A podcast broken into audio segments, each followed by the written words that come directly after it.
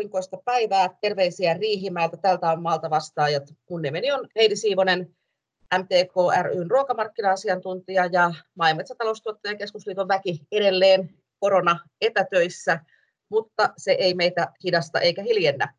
Tuottajana tuttuu tapaan Henrietta Dalman, tervehdys, mitä kuuluu? Hello. Kiitos, hyvää taas. Korona vielä päällä, mutta pikkuhiljaa ehkä tuntuu siltä, että palataan niin kuin vähän normaalimpaan elämään, niin valoa tunnelissa. Se on hyvä, se on hyvä. Ja sen lisäksi meillä on täällä myöskin vieraita. Tällä kertaa meillä aiheena vähän muu kuin tämä korona, eli puhutaan susista. Ja meidän kanssa Mari Tikkunen, erikoissuunnittelija Susi Life-hankkeesta ja Suomen riistakeskuksesta. Tervehdys Mari. Tervehdys, tervehdys. Mistä päin sä vastaat? Minä fyysisesti istun Kajaanissa omassa keittiössäni. No niin, selvä. Tämä on hienoa monipaikkaista toimintaa. Ja Marin lisäksi Jani Pellikka, erikoistutkija Lukelta, terve. Hyvää päivää. Pääkaupunkiseudulla istuskelen kotisohvalla. No niin. Hyvä, se on näitä etätyön hyviä puolia, että voi tehdä vaikka sohvalta, jos siinä ajatus lentää paremmin. Ja sitten MTK-laisia metsälinjan kenttäjohtaja Timo Leskinen, moikka. Hei vaan, Anttolassa istuskelen Olkkarin pöydän ääressä. No niin, meillä on hieno tämmöinen niin kuin aika monipaikkainen ja melko kattavasti ympäri Suomea ollaan sijoitettuna. Ja tervetuloa tosiaan kaikille ja tänään asiaa vähän sudesta. Ja annetaan vieraamille ensin kohteliasti puheenvuoro. Mari, sulla oli pitkä titteli ja ritirimpsu, mutta mitä tämä Susi Life ja sinun työpäivät pitää sisällään? Mitä teet? Eli toimin Riistakeskuksella niin kuin tämän SusiLife-hankkeen koordinaattorina, eli koordinoin Riistakeskuksen puolesta tätä hanketta. Ja siihen nyt liittyy hyvin paljon tehtävää, eli, eli työpäivät täyttyy hyvin erilaisista asioista. Mitäs Riistakeskus noin yleensä tekee? Se Riista nyt tietysti, se, sen me tiedämme, mitä se tarkoittaa, mutta mitä teidän, teidän työtehtäviin muuten kuuluu? No ihan Riistakeskuksella on esimerkiksi ehkä metästäjille tutuin tehtävä on pyynti- ja poikkeuslupien käsittely. Eli suden osalta niin vastataan näistä myönnettävistä poikkeusluvista. Ja sitten on sudenhoitosuunnitelman tekoja, nyt päivittäminen on Riistakeskuksen vastuulla ja ihan kaikki riistaan liittyvä eli kestävä riistatalous. Sitä edistetään ja riistaeläinkantojen tilaa ja elinvoimaisuutta seurataan riistaelinympäristöjen hoitoa, kaikkea, kaikkea riistaan liittyvää ja metsästäjiin liittyvää. Hmm, kuulostaa mielenkiintoiselta. Ja Jani Pellikka, olit lukelaisia, niin mitäs nämä sudet teille kuuluu?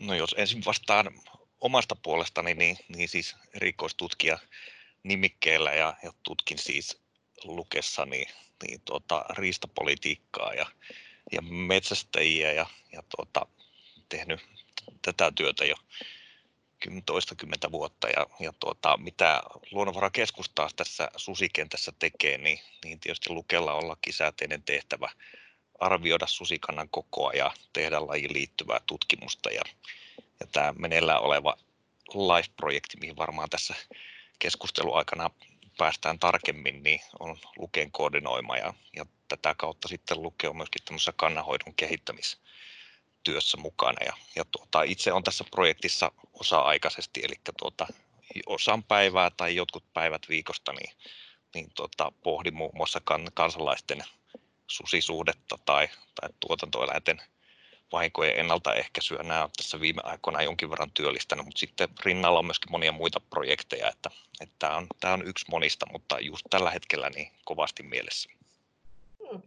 Tämä oli mielenkiintoista ja uutta tietoa näin MTK-laisena, niin Luke on ehkä näyttäytyy nimenomaan meille tämän maatalouden ja sellaisen puolesta ei niinkään riistan tai villieläimien kannalta. Ja Timo Leskinen, kenttäjohtaja Metsälinjalta, tota, sudetko kuuluu sinunkin työpöydälle, eikä pelkät pöllit ja sahatavara?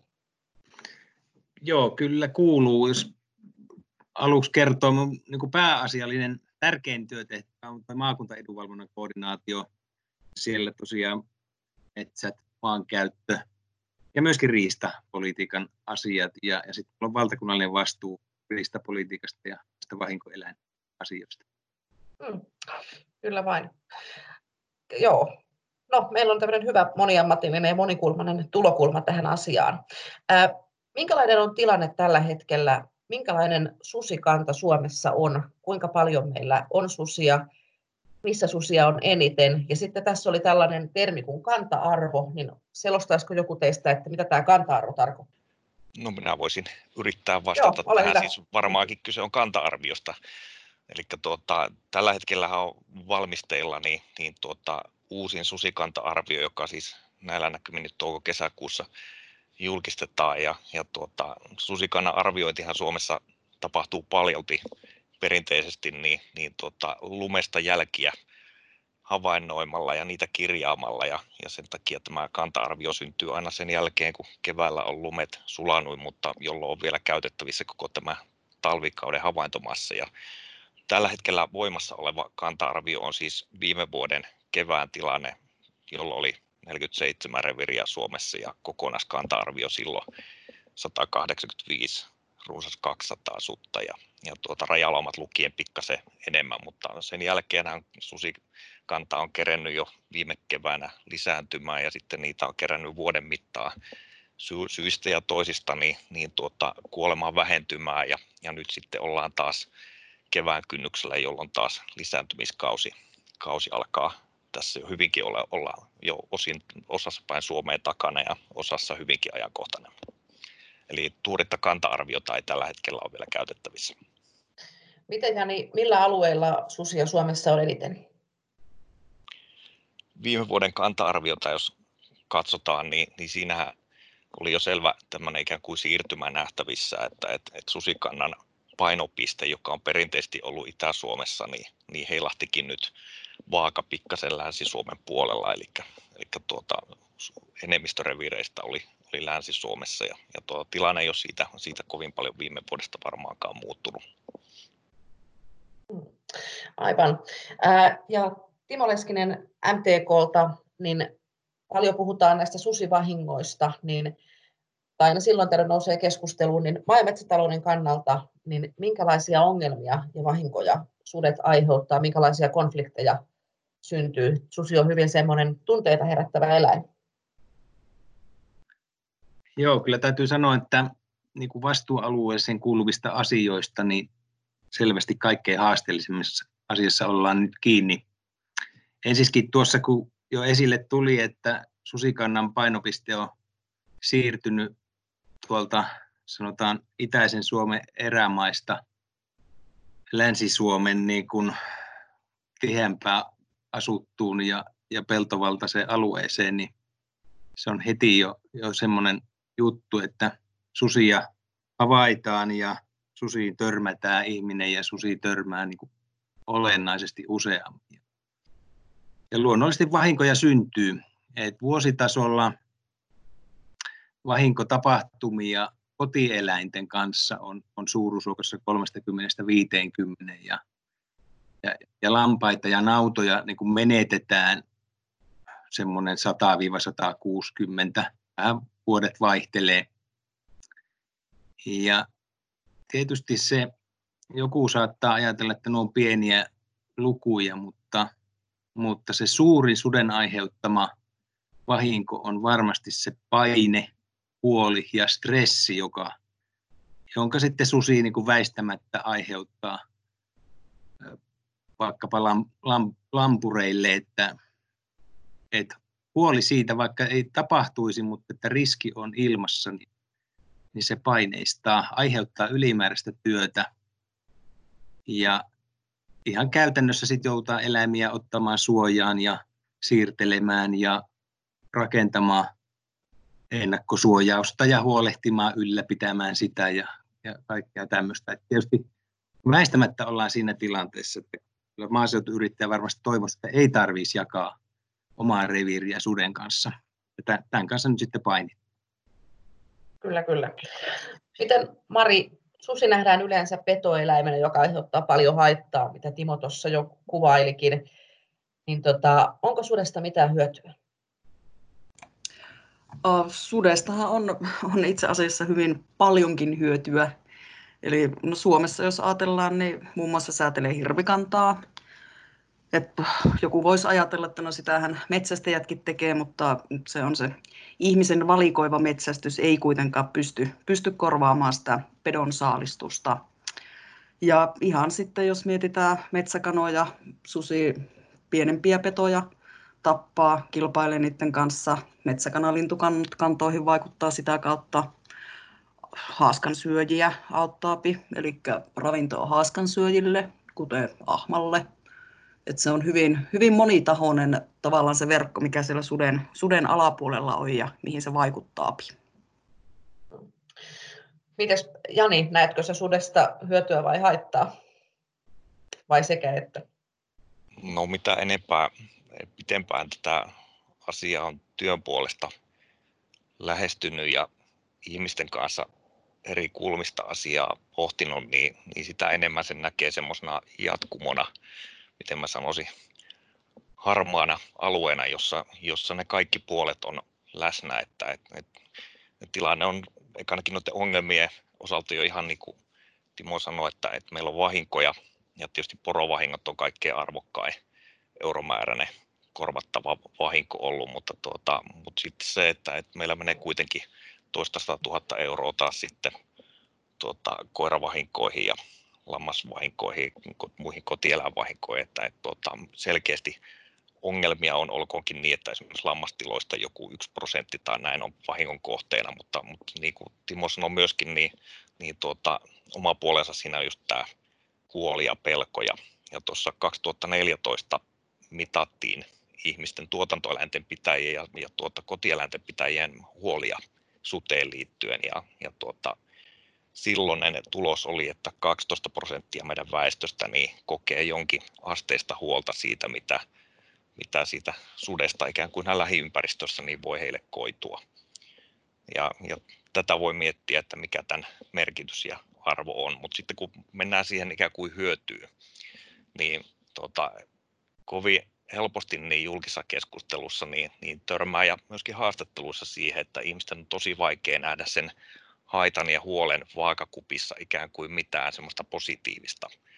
Ja, ja tuota, se yleisimmin esiin tuotu tuota, suden hyöty, niin, niin tuota, mitä suden puolesta puhujat niin käyttää, niin se on nimenomaan tämä ekologinen, mihin Mari tuossa viittasikin, että, että, tuota, että suurpeto säätelee saalislajien runsautta, rajoittaa niitä ja sitä kautta epäsuorasti sitten niiden saaliseläinten vaikutuksiin, kasvillisuuteen ja näin. Ja, ja tietysti suden kohdalla se ketju menee hirven kautta kaikki naisiin vaikutuksiin, mitä myöskin hirvestä meille, meille koituu, että, tuolla tavalla niin se ketju on pitkä. Mutta tuota, toi, toi tuota, ää, haitta, niin, niin tuota, tai, tai itse asiassa tämä viimeinen kysymys tästä hyödystä, niin, niin toihan on siitä mielenkiintoinen, että, että tuota, myöskin nämä ihmiset, jotka on vaatimassa susikanan pienentämistä, niin, niin tuota, he saattaa kirjoittaa sitä kirjoja tai, tai kerätä järjestölle rahoitusta. Ja itse asiassa tällä suden vastustamisella niin, niin pystytään ikään kuin tässä mielessä hyötymään kaupallisesti, jolloin tämä koko sudesta hyötymisen tämä koko niin kuin ajatus kääntyy, että, että mitä, se, mitä se oikein tarkoittaa, että, että, tuota, että sudesta hyötyy todella moni taho, jos sitä ajattelee hyvin niin kuin ikään kuin raadollisesti. Että. Mm, tämä oli tämmöinen hy- hyvä tämmöinen eettisfilosofinen näkökulma tämäkin muuhun kuin ihan tähän silkkoihin tuotantoeläimiin. Miten Timo, sä teet tuottajien kanssa paljon töitä ja sulle varmaan ne haitat ja vahingot on hyvin selvillä, mutta onko sun mielestä sudesta mitään hyötyä tai mitään hyvää? Täytyy sanoa, että joutuu oikein pinnistelemään. Toki siis luonnon monimuotoisuuden näkökulmasta luonnollisesti ei, ei niin kuin sovi kiistää, että se, se kuuluu lajistoon. Näin, että, mutta sitten tämä hyötypuoli niin kuin konkreettina, niin mulle tulee mieleen lähinnä, ei hirveästi haluan sanoa vielä ihan erikseen, mutta, mutta alueella, missä valkohäntäpeurakanta on järjettömän iso, missä ei ole saatu sitä kantaa leikattua ja metsästyksen voima vielä riittänyt, niin se suden tuoma apu siellä. Siitä voisin niin nähdä, siihen hetkeen, mutta että se, senkin soisi kyllä tapahtuvan sen valkohäntäpeuran kannanleikkaamisen niin kuin muilla menetelmillä. Mutta sitten tämä hirvikysymys, niin, niin kun susi vaikuttaa niin kuin välillisesti ja, ja välittömästi, ja tota, tämä suden hirvikantaa pienentävä vaikutus hyötynä, niin se, se on tietysti sellainen asia, että siitä voi olla kahta mieltä. Koska samaan aikaan, kun susia on alueella runsaammin, niin hirven metsästys vaikeutuu koirien avulla. Ja me, mä olen jo näkevinään Suomessa hirvialueita, jossa hirvikanta on nimenomaan suurempi sen vuoksi, että siellä ei pystytä koiralle sitä kantaa, koirametsästyksellä sitä kantaa niin alentamaan. Ja, ja toisaalta niin kuin sudet eivät sit ole siihen riittänyt kuitenkaan kompensoi. Ja sitten taas toinen näkökulma, että suurpetojen yhteisvaikutus, sudet plus karhut, niin Pohjois-Karjalassa on sitten, sitten niin kuin vaikuttanut niin, niin vahvasti, että sitten ne on tullut jo niin kuin hirviyhjiöitäkin. Tämä hirveän, hirven osalle mä en sitä hyötyä oikein pysty allekirjoittamaan henkkohtaisesti. Kiitoksia. Tässä oli hyviä tämmöisiä monipuolisia ja moninaisia näkökulmia. Ää, oli näistä vahingoista aika paljon ja nimenomaan näistä maametsätaloudelle tai maataloudelle, lammasnautatiloille aiheutuvista vahingoista, niin Maria, Jani, minkälaisia suojauskeinoja susivahinkoihin on? Mitä tilallinen voi, voi tehdä, jos siinä susilauma tai yksinäinen susi kylillä pyörii ja itsellä on kotieläintaloutta? Jos minä, minä vastaan ensin, Joo, niin ole hyvä. ehkä se, Suomessa niin varmaan se petoaita on se ainut, mitä on niin kuin laajasti käytetty. Ja sitten, no ehkä varovaisesti, jos sanoo, niin laumanvartija koirien käyttö on ehkä hivenen lisääntynyt, lisääntynyt mutta Suomessa ei kauheasti ole, ole oikeastaan muita keinoja kokeiltu. Sitten tietenkin jollain voi olla niin kuin yksittäinen tilallinen testannut esimerkiksi sitä, että jättää radion, radion laitumelle yöksi soimaan tai tämmöisiä niin kuin yksittäisiä konsteja, mutta muita tämmöisiä laajasti kokeiltuja niin ei ole Suomessa oikeastaan. Onko Janilla lisättävää? No, jos lähdetään ensin siitä, että mitä Suomessa jo tällä hetkellä tehdään, koska, koska nythän ei olla missään sillä tavalla uudessa tilanteessa, että just nyt vasta havahduttaisiin siihen, että, että, että meillä on susia ja, ja tuota, se, mitä on tutkittu vuonna 2014 muun muassa tuotantoeläinten pitäjiltä ja, ja tuota, koirien pitäjiltä muun muassa kysyttiin, että, että millä tavalla te olette yrittänyt suojautua sudelta ja, ja tuota, eläinten pitäjiltä, kun sitä kysyttiin, niin, niin tuota, useimmat kertoo, että yritetty elää ihan ikään kuin asiasta välittämättä niin, että, että tuota, kannettu huolta, mutta ei välttämättä aktivoiduttu vielä kovin, kovin isosti ennaltaehkäiseviin toimiin. Mutta sitten aika yleistä 70 prosenttia eläintenpitäjistä kertoo, että eläimiä on pidetty sisällä tai suojassa. Eli tuota, tällä tavalla se ikään kuin se toiminta lähtee muokkautumaan jotenkin ikään kuin suden kestävämpään suuntaan. Mutta sitten kun puhutaan yleensä siitä, että mitä suojauskeinoja ylipäätään on olemassa, niin, niin tuota, se on pitkä lista asioita, mitä maailmalla on, on tuota, kokeiltu, koska tämähän ei ole yksin mikään kotimainen, kotimainen haaste tämä, tämä tuota, suden kanssa elinympäristöjen jakaminen. Eli, eli se, mitä maailmalla tuota, tuotantoeläinten pitäjät tuota, tekee, niin ainakin ne tietysti yrittää pitää eläimensä sellaisella paikalla, missä se, se tuota, riski olisi matalampi aina kuin mahdollista. Ja, ja tuota, se, se, mitä myöskin Etelä-Euroopassa esimerkiksi harjoitetaan aktiivisesti ihan niin kuin Pohjoismaissa, Keski-Euroopassa myöskin, niin just niin kuin Mari sanoi, niin erilaisia aitarakennelmia ja jopa tämmöisiä ikään kuin suurpetoaitoja on rakennettu sitten ikään kuin pitämään se susi erossa niin, niin niistä eläimistä, joita halutaan suojata. Ja mahdollisesti siellä aitauksessa on vielä sitten se laumavartijakoira tai joku muu, joka ikään kuin koulutetaan tuota, suojelemaan sitä laumaa. Etelä-Euroopassa on myöskin paimenia, vielä tänä päivänäkin esimerkiksi isoja lammaskatraita niin katsomassa. Mutta sitten on näitä erilaisia karkottimia, jotka, tota, joiden avulla pyritään ikään kuin säikäyttämään se susi niin, että se tota, varos jatkossa niin niitä alueita. Ja sitä voidaan kokeilla. Mutta sitten mitä suden kohdalla on myöskin mietitty, mutta harva ilmeisesti ainakaan tutkimuksissa testannut sen vaikuttavuutta, on se, että, että sutta voidaan yrittää houkutella jonnekin toisaalle. Se voi tarkoittaa sitä, että niitä oikeasti jossain ruokitaan tai sitten siellä jollekin tota, reviiriosiin niin käydäänkin viemässä jotain semmoisia kemiallisia ikään kuin houkutin aineita tai vieraan suden virtsaa tai jotain, jonka takia se susi viettäkin enemmän aikaa sillä kulmalla ikään kuin suojellakseen omaa reviriä niin tunkeilijoilta. Eli tällaisia keinoja. Mutta sitten en tiedä, miten tämä suojauskeino pitää ymmärtää, mutta tietysti susien metsästyssusien hävittäminen tai vahinkoeläinten tuota, poikkeuslupaperustainen pyynti, niin, niin sitä voi miettiä, että onko se suojauskeino. Siinä mielessä se sitä on, että jos vahinko on jo syntynyt ja sen avulla ikään kuin jatko vahinkoja yritetään torjua, niin, niin tuota, silloin se suden tuota, hävittäminen siitä tai pois siirtäminen tai noin, niin voi olla jonkinlainen ratkaisu. Ja, ja tuota, maailmalla on myöskin pohdittu sitä, että voisiko eri eläinroduilla olla tuota, erilainen ikään kuin tuota, riski joutua suden tappamaksi ja, ja tämän rotujen avulla niin tiettyjen rotujen pitäminen tietyssä paikassa, niin joskin maissa niin käyty tällaistakin keskustelua siitä, mutta, tuota, mutta paljon on siis keinoja, mukaan lukien sitten, sitten nämä keinot, mitä mä, tuota, metsästyskoirien omistajat harrastaa, eli pyritään olemaan selvillä siitä, että onko lähellä susia. Eli tämä ikään kuin tämmöinen selvillä olo tai tiedon kerääminen siitä tai, tai tiedon hankkiminen niin, niin on ihan keskeinen keino, mitä metsästyskoirien omistajat ja myöskin tuotantoläinpitäjät Suomessa harjoittaa. Että, että, tuota, että kaikesta tästä voi varmaan päätellä, että, että keinoja on paljon, mutta, mutta Suomessa niin, niin tuota se keskeinen ja suositeltu keino on ollut, oli jo vuosikymmeniä aitojen, suurpetoaitojen rakentaminen.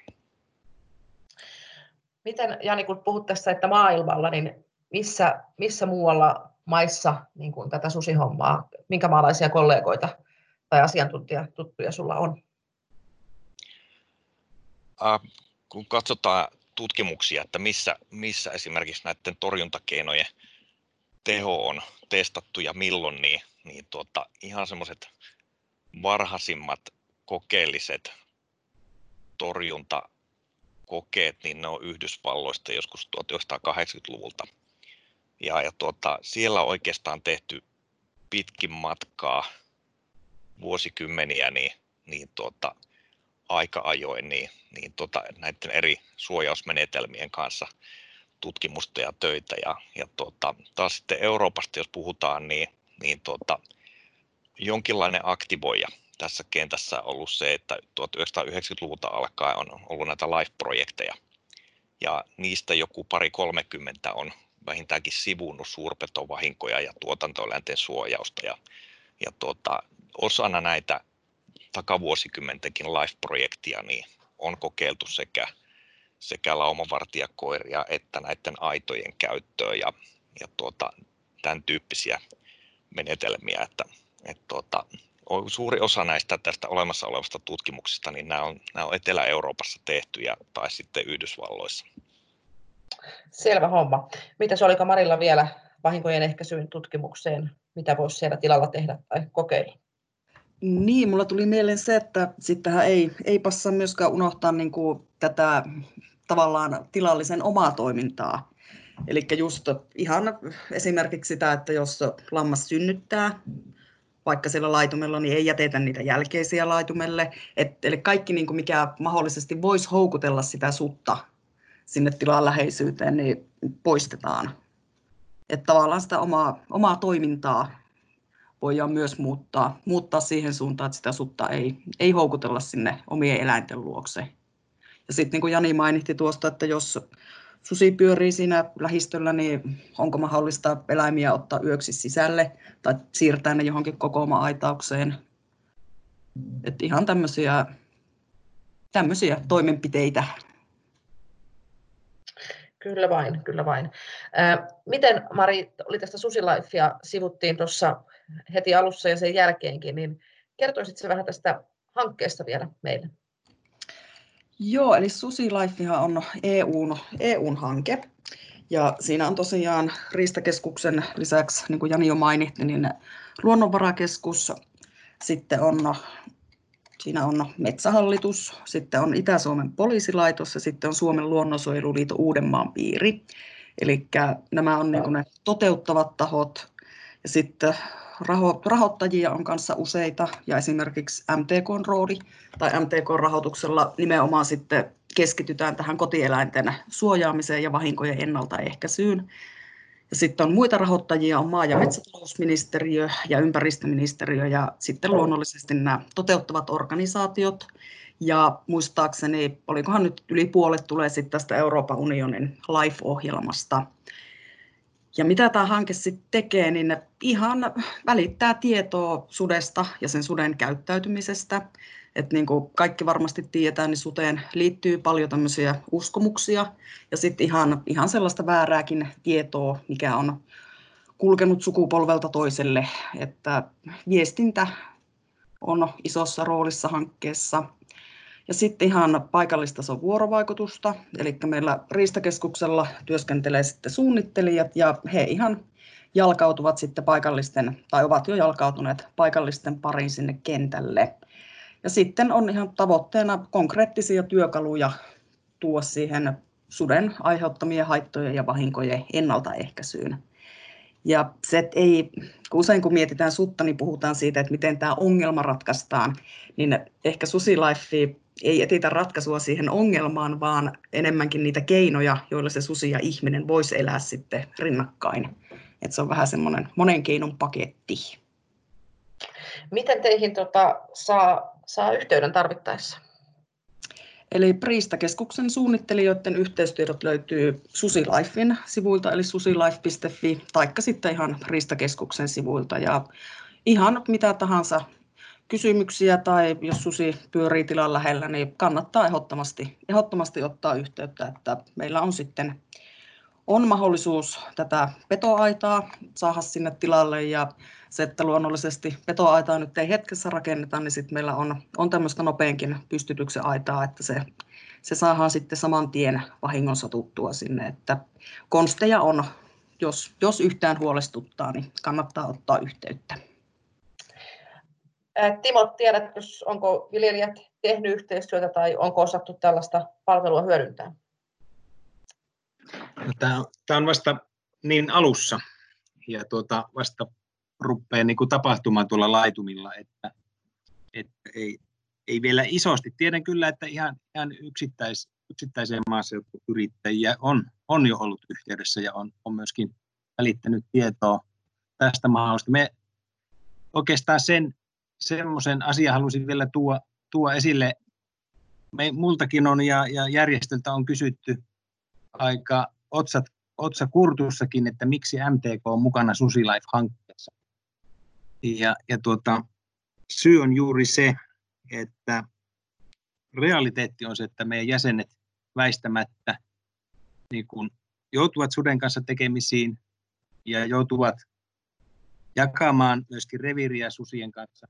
Ja ei me haluta jättää jäseniämme niin sille oma onnettojaan. Tämä SusiLife-hanke oikeasti tuo apua näihin tilanteisiin, kun sitä rinnakkaiseloa niin kun jollakin tavalla yritetään harjoittaa. On parempi, että on, on jotakin kättä pitempää, ei mitään. Niin nähdään kyllä tosi tärkeänä työnä nyt tämä SusiLifein osalla juuri, juuri nämä asiat, mitä tässä nyt käsitellään. Ja, ja toivotaan, että jäsenet saa hyödyntää nyt tätä hanketta. Tämähän on, tämähän on kuuden vuoden hanke, että tämä ihan hetkessä menee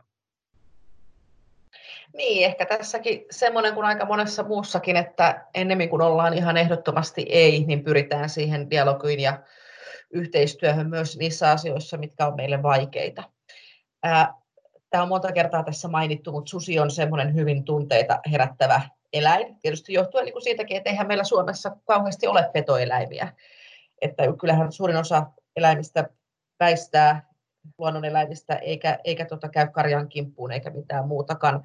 Ja siinä on se karjatalous ja sitten on tietysti vielä myös metsästyskoirat, että jokainen, kenellä, kenellä on oikein hyvä koira ollut, niin tietää, millainen perheenjäsen se on ja, ja tota, miten, miten hyvä koira peittoa monta huonoa ihmistä, että kyllä se on valtava menetys, jos sellaisen perheenjäsenen sudelle menettää, niin tässä on siis monen, monenlaista tunteiden kirjoa sudesta puhuttaessa. Ja ja Jani, metsästystä on sivuttu, niin millä tavalla Suomessa sutta tällä hetkellä metsästetään? Onko se sallittua? Ketä metsästystä hoitaa, missä sutta metsästetään? No jos mä aloitan vuorostaan, niin tuota, Joo, ole hyvä. Ää, suden kannanhoidollista metsästystä te harjoitettiin viimeksi vuonna 2016.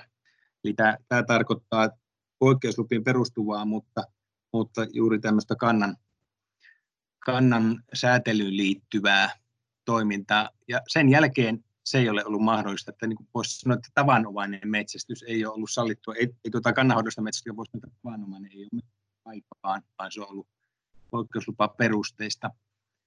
Ja ainoastaan vahinkoperusteinen yksilöiden poistaminen poikkeusluvilla on, on sen jälkeen ollut mahdollista. Ja tietysti sitten sit poliisin, poliisin myöntämät akuutti, akuuttien tilanteiden luvat, jossa, jossa susi on sitten menettänyt ihmisarkuutensa ja on, on välitön uhka. Mutta tämä on ollut todella haasteellinen vaihe, kun tälle kannanhoidolliselle metsästykselle ei ole saatu jatkoa, koska kyllä me nähdään, että tässä keinovalikoimassa tämän suden kanssa ihan välttämätöntä on olla myöskin kannanhoidollinen metsästys. Se on, se on meidän järjestön selkeä näkemys. Jos kannanhoidollista metsästystä olisi, niin onko se sitten metsästysseurat vai ketä siitä huolehtii siitä kannanhoidollisesta metsästyksestä? No kyllä, kyllä se käytännössä niin kuin, niin kuin se, seuroihin varmasti sitten tukeutuu ja sieltä metsästysporukoista haettaisiin sitten ne luvat. Näin, kyllä. Kyllä, kyllä. Miten, Jani, puhuit aikaisemmin aika paljon tuosta kansainvälisestä yhteistyöstä ja siitä, että minkälaisia suojauskeinoja on muualla maailmassa, niin onko sinulla sitten tietoa siitä, että onko tutkimusta tai tutkimustietoa tai muuta tietoa siitä Suomen rajojen ulkopuolelta, että minkälainen korrelaatio, vaikutus on sillä metsästyksellä vahinkojen vähentämiseen? Joo, maailmalla on tehty, tehty tutkimuksia, jossa, jossa tämmöisen, tämmöisen tuota, vahinkoyksilöille tai, tai tuota, ikään kuin vahinkojen liittyviä laumoja on hävitetty ja, ja sitten on katsottu, että mitä siitä seuraa, että, että tuota, saadaanko jatkovahingot vähenemään ja, ja tuota, niiden ikään kuin se anti tähän meidän kotimaiseen kuvioon on siinä mielessä rajallinen, että, että se miten vielä 1980-luvulla tutkittiin Kanadassa ja Pohjois-Amerikassa asiaa, niin, niin käytännössä oli myrkkypyyti, jolla niitä susia hävitettiin. Ja, ja tuota, senkin jälkeen vielä 2000-luvulla, 2010 vielä senkin jälkeen, niin, niin Pohjois-Amerikassa aika yleistä on se, että jos jollain tuotantotilalla on tuota, susivahinkoja, niin sinne kutsutaan semmoinen trapperi. Eli käytännössä vähintäänkin koulutuksen saanut, ellei ammattimainen tuota, rautapyyntäjä. Ne on käytännössä jalkarautoja, millä he sitten sen tilan ympäriltä, sen ihan välittömästä läheisyydestä tyyliin alta 800 metriä tilan laitumista, niin, niin virittelee niitä jalka, jalkarautoja. Ja sillä tavalla pyrkii pyydystämään se yksilö, joka siellä on käynyt, käynyt tuota laitumen eläinten kimpussa, niin pyydystämässä pois. Ja, ja tuota, nämä pyyntimuodot, niin nämä ei ole meillä sallittuja lainkaan. Eli tässä mielessä se, että miten ylipäätään sillä pyynnillä onnistutaan tavoittamaan se yksilö tai lauma, joka on tuota, vahinkoihin syyllistynyt, niin, niin tuota, keinot on meillä vähän erilaiset pelkästään jo sitä arvioida. Mutta sitten jos ajatellaan, että, että tuota, jotain niistä voidaan sanoa myöskin kotimaisittain, että, että, että tuota, jos ei puhuta siitä, että millä tavalla se suden poistaminen on tehty, vaan se, että no mitä siitä on seurannut, niin maailmalta ne kokemukset on, että, että tietysti jos koko lauma hävitetään, niin sehän tarkoittaa sitä, että se reviiri tyhjenee. Ja se, että Suomessa susirevirin koko keskimäärin on vaikka 1700 neliökilometriä, se, että ei se heti tavallaan se reviiri niin, niin tuota täyty muualta tulevilla susilla, vaan siinä on viivettä, jopa vuosikaupalla viivettä. Ja, ja on selvää, että, että siltä alueelta, niin, niin jos se koko lauma on hävitetty, niin, niin tota, ihan varmasti vahingot vähenee, mutta, mutta tullaan sitten siihen, että, että miten Suomessa ylipäätään tämä susien metsästäminen tai voi yli olla ratkaisu, niin, niin asia on just niin kuin Timo sanoi, että, että, tuota, että Suomi on käytännössä sudenpyynti on joka tapauksessa luovarasta ja, ja kun susi on tuota, EUn luontodirektiivin liitteessä neljä poronhoitoalueella viisi, se tarkoittaa sitä, että, että, että tuota, sutta ei noin vaan metsästetään, vaan se saa olla ikään kuin se on ne reunaehdot, jonka salliessa voidaan metsästää, niin on, on rajalliset, että, että suuri osa pyynnistä on tapahtunut viime vuosina ja käytännössä vuosikymmenet niin, niin tuota vahinkoperustaisesti, eli pitää pystyä perustelemaan se huomattava vahinko tai kohtuullisen suuri vahinko ennen kuin voidaan edes ajatella pyyntiä ja sitä ennen vielä pitää kokeilla kaikkia muita torjuntakeinoja. Et tässä suhteessa tämä metsästys, niin, niin tuota, se on ekanakin, niin, niin tuota, tässä tulee nämä reunaehdot vastaan ja, ja sitten tullaan siihen kysymykseen, että jos kesällä tapahtuu vahinko, niin kuin nämä tuotantoeläinvahingot poroluku ottamatta, niin, niin tuota tapahtuu, että, että miten pystytään tavoittamaan just ne yksilöt, jotka siihen vahinkoon osallistunut. Et, et tuota, se käytännössä on tarkoittanut sitä, että Riistakeskus on voinut myöntää poikkeusluvan vaan sen, sen, nimenomaan sen vahinkokohteen ympäristöön, jotta, jotta se, tuota, pystyttäisiin tavoittamaan kenties eläin, joka tulee toistuvasti sen vahingon jälkeen vielä sille samalle, samalle tilalle. Ja, ja tuota, se ei ole ihan helppo yhtälö. Et tuota, ja tässä on viranomaisella vaade ikään kuin osoittaa sitä, että, että miten pystytään varmittamaan, että se pyynti kohdistuu just siihen tiettyyn vahinkoja tuottaneeseen yksilöön. Että, että pitkä ja polveileva vastaus, mutta, tuota, mutta kiteytettynä niin, niin tuota, maailmalta saadut kokemukset ei kovin paljon auta meitä, meitä tässä, ja, ja tuota, mutta niiltä osin, kun metsästyksestä tutkimuksessa tiedetään jotain, niin kovin tehokas vahinkojen torjuntakeino se ei kyllä ole. Se oli hyvä taustuttava vastaus vaikeaan kysymykseen. Eihän tämä olisi tylsä podcasti, jos täällä kaikki vaan huutelisi kyllä tai ei minun kysymyksiini.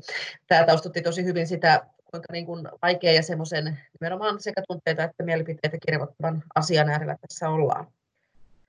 Semmoisia susiuutisia on, että maa- ja metsätalousministeriössä on tällainen tuores työryhmä, joka selvittää edellytyksiä sille, että jos tätä kannanhoidollista metsästystä nyt sitten olisi kuitenkin, niin kuin äsken oli puhetta, että siitä on muutama vuosi, kun viimeksi on susia kannanhoidollisesti metsästetty, niin eh, Timo, sä olet meidän puolesta tässä ollut mukana, niin mitä mieltä MTK, mitä mieltä sä olet tästä hoitosuunnitelmaa, susien kannanhoidollista metsästystä, jotakin poikkeuslupia, mitä, mitä mieltä? Joo, nyt on työryhmätyö menossa jossa haetaan toimintamahdollisuutta kannanhoidolliselle metsästykselle. Eli siinähän on taustalla EU-tuomioistuimen ennakkopäätös, ja, ja tota, jonka, jossa nyt ylipäänsä on niin kuin kysytty, että onko kannanhoidollinen metsästys mahdollista ja, ja, ja millä kriteereillä. Ja, ja noin lähtökohtaisesti niin kun se vastaus oli, että on mahdollista, mutta kriteerit, joiden puitteissa se on sitten tehtävä, niin, niin se, ne on tiukat.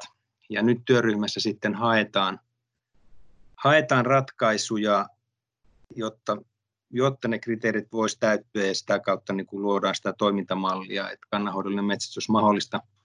Tässähän niin kuin vielä tuohon kannanhoidollisen metsästyksen niin kuin tarpeeseen, niin tässä on myöskin tämä taloudellinen ja sosiaalinen näkökulma, että ensinnäkin susien ihmisarkuutta pitää pystyä ylläpitämään ja vahvistamaan. Ja sitten toinen on tämmöinen ihan niin kuin luonnollinen juttu, että, että paikalliset ihmiset sosiaalisen kestävyyden näkökulmasta niin kokevat niin kuin nykytilanteen ihan mahdottomana, että ollaan niin kuin ihan, ihan niin kuin kädettömiä sen asian äärellä, että ihminen ei voi niin kuin tehdä oikein mitään. Ja nyt sitten jos ajatellaan tätä ihan myöskin rinnakkain, rinnakkaiselon näkökulmasta, niin jos kannanhoidollinen metsästys jossakin muodossa saataisiin käyntiin, niin mun mielestä se voisi olla edistämässä myöskin, myöskin suden hyväksyttävyyttä. Et meillähän on tietysti se suora vertaaminen vaikkapa karhuun, niin ei, ei se hirveän hyvin toimi, mutta vähän voisi niin kuin todeta, että vähän samantapaista tilannetta niin kuin karhun kanssa, jos miettii minkälainen kehityshistoria siinä on. Aikanaan on ollut karhukannat todella alha, alhaalla ja, ja sitten kannanhoidollisen metsästyksen niin kuin myötä niin kuin nyt on ihan välttämätöntäkin, että se kanta pysyy niin kuin asia, asian koko, asiallisen kokoisena ja ehkä asennekin karhu on vähän muuttunut siinä samassa yhteydessä hyväksyvämmäksi. Jotenkin nähdään, että tässäkin ihan tämän sosiaalisen kestävyyden näkökulmasta olisi viisasta, että meillä on tämä kannanhoidollinen metsästys repertuarissa. Jos kannanhoidollista metsästystä tulisi, niin kuinka montaa yksilöä se sinun nähdäksesi tarkoittaisi esimerkiksi vuositasolla? Olisiko helpompia kysymyksiä? Nimittäin ei sitä, ei sitä ei ole. ole vielä. Ei ole kyllä asiaa arsinoitu vielä niin kuin tuohon tarkkuuteen. Ensimmäinen huoli on siitä, että saa, saadaan niin kuin se asia niin kuin liikkeelle.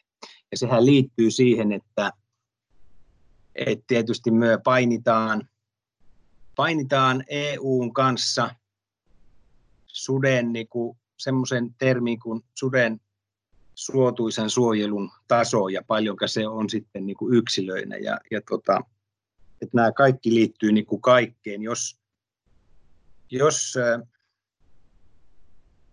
homma menee hyvin, niin siinä voi niin kuin kasvaviin määriin sitten päästä. Mutta oikeastaan tässä kohdalla lähtisi arvioimaan sitä lukumäärää.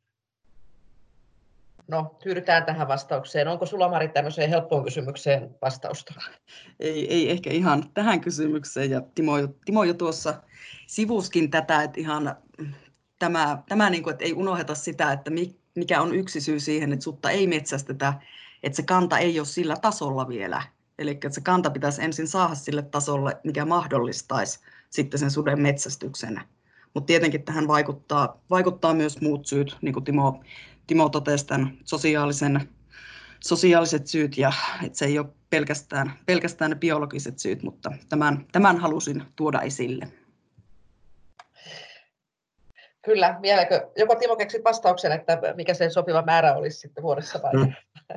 Tota, vielä tässä kun järjestön vaikuttamista asioihin pohditaan, niin tietysti se yksi akuuteimpia asioita on tietenkin on, on myöskin se, että nämä korvausjärjestelmät, mitä, mitä liittyy sitten suden aiheuttamaan haittaan, niin näitä olisi välttämätöntä saada eteenpäin, koska nyt, nyt nykytilanteessa niin kuin, tämä taakan jako ei mene kovin oikeudenmukaisesti, että kun, kun halutaan niin kuin, tiettyä susikantaa niin kuin ylläpitää ja sitten miettimään, että, että miten se taakanjako menee ja kene, kenelle tulee mitäkin kustannuksia siitä. Kyllä maaseutuyrittäjät kantaa ihan kohtuuttoman ison osan kustannuksia ihan yksi.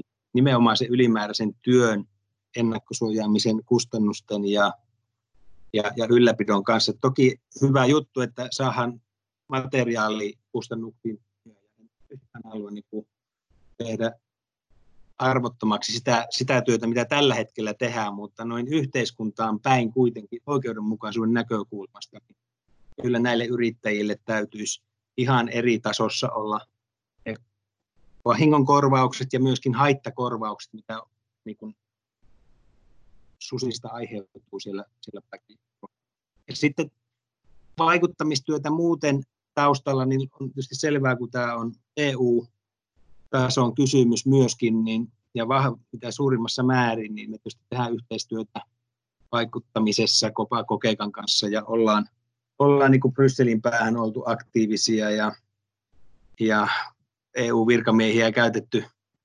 lammastilalla ja vastaavaa, että niin kuin olisi sitä realistista näkemystä, että minkälaisten ongelmien kanssa täällä Hyvä. Tämä oli hyvä, hyvä loppupuheenvuoro siitä, että töitä tehdään koko ajan, vaikka välttämättä näyttäviä otsikoita ei, ei ihan koko aikaa ole, mutta sellaista edunvalvontaa ja monialasta työntekoa yhteistyössä eri tahojen kanssa. Tämä oli tällaista susipulinaa tällä kertaa. Tosi paljon kiitoksia Mari Tikkunen Suomen riistakeskuksesta, Susi Life-hankkeesta, Jani Pellikka Lukesta, erikoistutkija ja sitten MTKn kenttäjohtaja Metsälinjalta Timo Leskinen. Kiitos paljon teille kaikille. Kiitoksia Henrietalle jälleen kerran tuottamisesta, editoinnista, kaikesta siitä raskaasta työstä. Ja oikein hyvää kevään jatkoa kullekin. Malta vastaajat jatkaa taas uusilla aiheilla ja uusilla kuulumisilla koronakevästä huolimatta ja myöskin sen takia. Kiitos paljon näihin kuvia tunnelmiin. Moi moi! Thank you.